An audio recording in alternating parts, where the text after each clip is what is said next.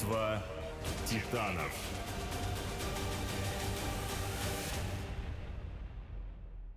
Битва титанов. Подкаст о том, как рушились легендарные бизнес-империи и превращались в пыль трансконтинентальные корпорации. Моторола – это не очередная марка сотового телефона, которые плодились в нулевые, как грибы после дождя. Это транснациональный гигант, появившийся задолго до эпохи мобильной связи. Motorola выпустила первый в мире пейджер, создала первую переносную рацию и первый портативный сотовый телефон. Она была одним из мировых лидеров телекоммуникационного рынка 20 а потом и 21 веков – но в итоге была раздавлена, разорвана на части и брошена на сиденье новым гигантом digital а. Сейчас иногда можно встретить в продаже смартфоны с узнаваемой острой буквой «М» на спинке. Что это? Возвращение легенды? Не совсем. 1895 год. В Гарварде, штат Иллинойс, родился Пол Галвин, будущий создатель компании Motorola. Страсть к зарабатыванию денег появилась у него еще в школе. В свободное время он торговал на вокзале воздушной кукурузой, но быстро постиг азы маркетинга и в зависимости от сезона начал менять попкорн на бутерброды или мороженое. Несмотря на то, что на уроках он проводил меньше времени, чем за лотком на станции, ему удалось поступить в университет Иллинойса. 1917 год. Окончить вуз по стандартной схеме не удалось. Разразилась Первая мировая война, и Галвина призвали в ряды вооруженных сил. Когда вернулся, закончил обучение, пошел рабочим на аккумуляторный завод, женился, стал отцом и в целом остро нуждался в деньгах. Вместе с коллегой Эдвардом Стюартом он решил открыть в Висконсине завод по производству батареек. Компания протянула три года и обанкротилась. В 1923 по распоряжению правительства завод был закрыт, а офис опечатан. Это произошло в тот момент, когда Галвин ушел на обед, оставив в кабинете пальто. Позже он будет рассказывать. «Мне было жалко это пальто. Правительство имело полное право закрыть компанию. Но зачем забирать у меня пальто?» Чтобы как-то прокормить жену и ребенка, Галвин на время умерил амбиции и пошел работать личным помощником главы кондитерской компании Брэдж Кэнди. Но спустя три года он вновь со своим старым другом Стюартом открыл завод. Какой? Правильно, завод по производству батареек. На сей раз компания снова оказалась убыточной и продержалась на плаву еще меньше, всего два года. Пол не сдавался. «Я падал много раз и знаю, как подняться», — сказал он жене и, взяв последние 750 долларов, купил на аукционе, где распродавали имущество разорившейся компании, оборудование для производства сетевых источников питания. Так, 25 сентября 1928 года появилась Galvin Manufacturing Corporation. В народе говорят «Бог любит Троицу». И правда, два банкротства спустя Галвин наконец обрел дело всей своей жизни. Завод братьев производил сетевые выпрямители для тех, кто слушал переносное радио дома и не хотел тратиться на батарейки. Бизнес приносил какие-то деньги, но для развития их было слишком мало. Нужно было срочно придумать что-то еще. Оказалось, идея лежала на поверхности. 1930 год. В те годы Америка жила двумя вещами — автомобилями и радио. Появление новой модели транзисторного радиоприемника было не меньшим событием, чем выход на конвейер новой машины. Но объединить две эти вещи было практически невозможно. Лампы в приемнике были хрупкими, генератор работал так сильно, что помехи мешали звуку, и чтобы послушать радиопередачу, надо было выключать двигатель. Галвин и его инженер Уильям Лиар долго думали над идеей автомобильной радиолы, но однажды Пол махнул на нее рукой. Если такое радио и возможно, его тут же запретят. Оно же будет отвлекать водителя от дороги. Но не прошло и полугода, как Галвин увидел в Нью-Йорке, где был по рабочим делам, объявление. Установим на заказ в вашей машине переделанный переносной радиоприемник. Цена 240 долларов. Цена была космической, учитывая, что само авто тогда стоило около 600 долларов. Но Галвин понял, что его задумку кто-то уже успешно реализовал. Он вернулся на родной завод и поставил перед работниками одну единственную задачу — сделать автомобильное радио дешевле 240 баксов. Это был авторский стиль Пола Галвина. Он ставил перед сотрудниками глобальную цель, а они выполняли ее. Через несколько месяцев Галвин должен был ехать на выставку. В Атлантик-Сити проходил съезд Ассоциации производителей радиоприемников. Чтобы успеть, работать приходилось почти круглосуточно. За два дня до съезда образец был готов, но проверять его времени уже не было. Его установили в Студебекер Пола, и он отлаживал новинку сам по дороге из Чикаго в Атлантик-Сити. Несколько дней Пол и его жена демонстрировали новинку в тесном пространстве личного автомобиля. Стоила она 110 долларов. Нюх не подвел великого Галвина. К концу съезда он уже получил несколько подрядов, а в том же 1930 году продажи компании составили 287 тысяч долларов. Начав массовое производство автомобильных радиоприемников, Пол придумал для них свою торговую марку. Он совместил слово «движение», «motion» и название популярного тогда домашнего приемника «Виктрола». С этого момента вся продукция его компании выходила на рынок под брендом Motorola. 1936 год. Motorola завоевала половину рынка автомобильных приемников в Штатах. Пол не спеша начал искать новые тренды в попытках предугадать спрос. Летом 1936 года он с семьей отдыхал в Германии, которая вовсю готовилась к войне. Его поразили особые дороги этой страны, которые и называли по-особому – автобанами. Он говорил, эти автобаны построены не только для машин, это дороги для военной техники. Из отпуска он вернулся с пониманием, что скоро в Европе начнется война, и поставил рабочим задачу – создать радио для армии. Вскоре грянула Вторая мировая. В то время в армиях всего мира использовались огромные радиопередатчики, которые умещались разве что в чемодан. По ним можно было либо говорить, либо слушать. Пол хотел решить задачу иначе и предложить армии дуплексную связь, как по телефону. Собрав свои лучшие умы, Галвин принялся за дело. К концу того же года работа над армейской рацией, названной «Хэнди Токи», была окончена.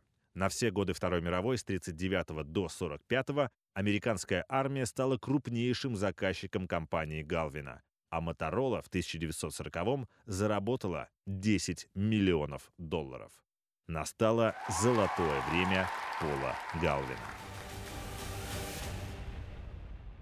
1943 год. В 1943-м компания создала портативные рации Walkie-Talkie, которые стали родоначальницами целого класса станций, которые до сих пор по привычке так и называют – Walkie-Talkie. О мирном населении Галвин тоже не забывал. Всех волновали новости с фронта. Всем была нужна радиола. И часть оставшихся на складах станций он попросил переделать в домашние приемники и пустить в продажу. Так компания сохранила свою дистрибьюторскую сеть и побила новый рекорд оборота – 80 миллионов долларов в год. Внимание Галвина, постоянно искавшего новые товарные ниши, привлек телевизор. Схема успеха повторилась в точности, как с автомобильным приемником. До него были сделаны образцы, стоившие неподъемных денег – 300 долларов. Галвин предложил своим инженерам сделать телевизор с чуть меньшей диагональю и в два раза меньшей стоимостью, например, долларов этих за 180. Кто-то из его менеджеров возразил, что такая цена сделает само производство телевизоров убыточным.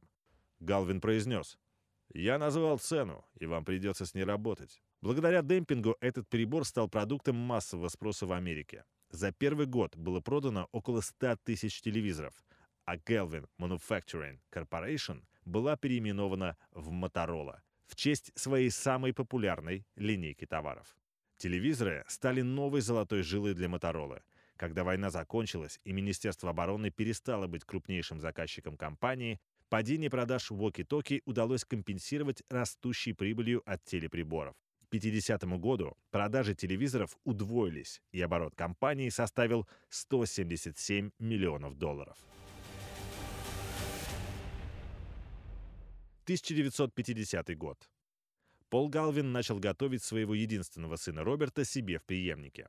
Через пять лет Галвин-младший стал вице-президентом, а еще через четыре года, в 1959-м, основатель Моторолы умер. Сын, принявший компанию с оборотом в 225 миллионов долларов, потом скажет. Отец никогда не имел четко продуманного плана развития компании, но он был прирожденным импровизатором, находившим все новые и новые возможности для применения радио. Первым большим успехом Роберта Галвина стал запуск массового производства пейджеров в 1956 году. До этого радиоприемник, получающий адресованные только ему сообщения, сначала взяли на вооружение медицинские работники и крупные менеджеры. После выхода на рынок Моторолы гаджетом обзавелись все желающие быть в полном доступе, от священников до девушек по вызову. Тогда же компания обзавелась знаменитым логотипом в форме крыльев летучей мыши. 1958 год. Дата еще одной крупной победы Моторолы. Развивающаяся космическая отрасль нуждалась в качественном радиооборудовании. Компания Галвинов получила контракт с НАСА, и во время высадки на Луну вся планета услышала голос Нила Армстронга благодаря транзисторам этой марки. А еще через два года компания выпустила первый в мире портативный мини-телевизор, который стал хитом продаж благодаря прямоугольному кинескопу и 19-дюймовому экрану. В это же время бизнес Моторола выходит за пределы страны. Построен завод в Мексике. Офисы компании расположились в восьми странах, в том числе и в Японии, откуда планировался захват азиатского рынка. 1973 и 1974 годы. Сразу две победы. Два революционных продукта. Первый сотовый телефон и первый процессор. Да, тот самый первый мобильник, запущенный в массовое производство, весил 800 граммов. Аккумулятора хватало примерно на полчаса разговоров, после чего телефон надо было поставить на 10-часовую зарядку. Но сказать, что он пользовался бешеным успехом, не сказать ничего. Модель стоила около 4000 долларов. Из-за своих размеров получила прозвище «кирпич» и была вещью первой необходимости среди бизнесменов с Уолл-стрит. А первый процессор успешно использовался в компьютерах Macintosh и у его конкурентов. В 1989-м Motorola снова оказалась пионером, выпустив первый сотовый телефон с дисплеем. О да, ему было далеко до Ultra HD братьев 21 века. Экран был шириной всего в одну строчку, которая вмещала 9 символов. Но какой это был прорыв! Кстати, ту трубку можно назвать и первой раскладушкой, хотя у нее был всего лишь откидывающийся флип. Микротек, это название телефона, уже помещался в карман и стоил 3,5 тысячи зеленых. 1991 год. Внезапно на рынок мобильной связи, который спокойно осваивала Моторола, ворвалась финская Nokia и начала претендовать на роль главного инноватора благодаря инженерным разработкам. Но менеджеры Моторола имели куда более амбициозные планы. Компания объявила о создании всемирного спутникового оператора. Планировалось запустить на орбиту Земли 77 спутников, которые обеспечивали бы отсутствие проблем со связью. В те годы, напомним, сотовая связь была несовершенна. Наземных сотовых вышек было мало, сигнал часто пропадал за городом. Связь под землей, в воздухе и во многих зданиях или попросту отсутствовала, или была нестабильной. И не наземный, а спутниковый способ связи решил бы эти проблемы. Моторола создала компанию Iridium и инвестировала в нее около 400 миллионов долларов. Еще 750 миллионов составили кредиты, поручителем по которым выступила также Моторола. Перед глобальным стартом проекта в 1998 году началась крупная рекламная кампания, которая обошлась в 200 миллионов. Генеральный директор Иридиума Эдвард Стояна, до того 25 лет проработавший в Моторола, заявил, «Рынок будет покорен. К концу первого года работы у нас будет не меньше полумиллиона абонентов». Красивый старт был дан 1 ноября 1998 года. В промо-компании участвовал сам Альберт Гор, на тот момент вице-президент США. Он поговорил по телефону с помощью Iridium, и все настроились на грядущую победу. Но ожидания не оправдались. Результаты работы оказались ужасающими. За аппарат, способный работать в этой сети, нужно было выложить 3000 долларов, а одна минута разговора стоила от 3 до 8 долларов. За полгода к проекту присоединились всего 10 тысяч абонентов, и это при том, что о технологии спутниковой связи слышала как минимум половина планеты. 2000 год. Iridium оказался глубоко убыточным. На нем висели неподъемные кредиты. Компания объявила себя банкротом, а проект был свернут. Моторола поддерживала существование Iridium за счет производства 85% всего мирового рынка пейджеров, которые в то время только пришли в Европу и Азию и были невероятно популярны. Тогда менеджменту Моторолы пришлось нелегко. Помимо выплаты всех долгов, они должны были свести с орбиты все спутники, а это затраты еще на 40 миллионов долларов. Все, что осталось от Иридиума за бесценок за 25 миллионов, выкупила во время процедуры банкротства вновь созданная компания, тесно связанная с Министерством обороны США. Новое тысячелетие Моторола встречала, оправляясь от слишком амбициозного для себя проекта. В это время компанией управлял уже третий Галвин – Кристофер, внук основателя бренда. Тройка лидеров на рынке мобильных телефонов выглядела так. На первом месте Nokia. Второе сохраняло за собой Motorola. Замыкал троицу азиатский гигант Samsung, хорошо знавший свои рынки и не стеснявшийся начать покорение высот с востока. 2001 год стал для Моторолы убыточным. Компания закрывала некоторые направления, сокращала штат, проводила реструктуризацию. 2002 год. Директор по маркетингу компании Motorola Джеффри Фрост предложил Кристоферу Галвину концепцию создания узконишевых продуктов. По его мнению, компании нужно было сосредоточиться на рынке сотовой связи, ведь, как стало ясно, скоро трубками обзаведется вся планета, а не только золотой миллиард. Галвин согласился на план Фроста, и вскоре в атмосфере абсолютной секретности началась разработка проекта Razer V3, который задумывался как имиджевая модель. Спустя два года раскладушка была готова и превзошла все ожидания. У топ-менеджмента были сомнения относительно ее высокой цены. Модель стоила 550 долларов. Но трубка, несмотря на цену, стала сверхпопулярной. Мнения менеджмента разделились. Кто-то считал, что цену постепенно надо снижать. Фрост сопротивлялся и говорил, что телефон имиджевый, и если он будет доступен всем, то не будет не нужен никому. В итоге через год цена трубки упала уже до 300 долларов, но на продажи это не повлияло, они по-прежнему были отличными. Razer стал ключевой линейкой бренда, не будучи инновационным продуктом. Единственное его превосходство над конкурентами – ультратонкий корпус и современный кибердизайн. Именно на них делался упор в рекламной кампании раскладушки. Ну и, конечно, именно тогда появился легендарный слоган «Hello Moto». Hello, Moto. 2005 год. Стив Джобс, глава компании Apple, обратил внимание на быстро растущий рынок сотовых телефонов и понял, что смерть аудиоплееров, в том числе и айподов, не за горами. Он запланировал разработку мобильного телефона и партнером выбрал Motorola. Вместе они разработали телефон, куда программисты из Apple добавили собственное программное обеспечение и iTunes.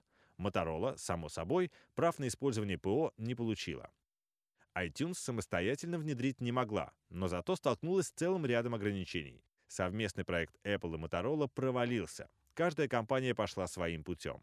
Но яблочная корпорация не намеревалась отказываться от идеи по захвату рынка мобильных телефонов и принялась за разработку первого смартфона.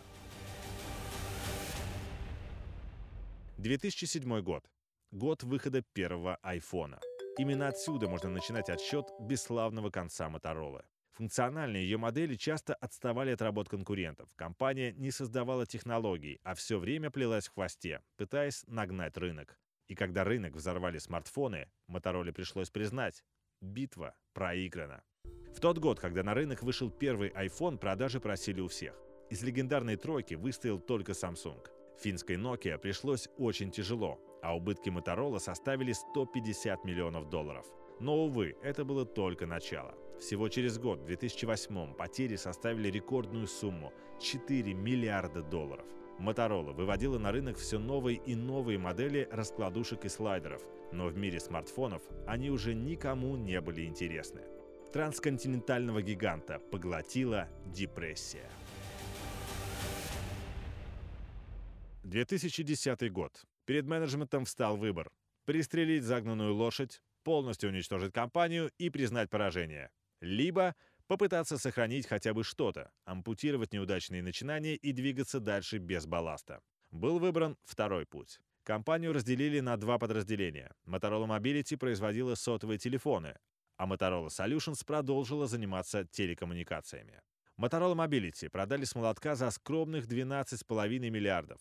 Покупателем стал Google, убивший сразу двух зайцев. Во-первых, он получил доступ к мобильным технологиям для разработки собственных телефонов на базе операционной системы Android. Во-вторых, убрал с рынка возможного конкурента Google Phone. Спустя пару лет, когда Motorola Mobility была практически разрушена, Google продал ее китайскому гиганту Lenovo вообще за копейки, почти за 3 миллиарда. Второе подразделение, Motorola Solutions, до сих пор существует, и по частям распродает свои активы телекоммуникационным титанам.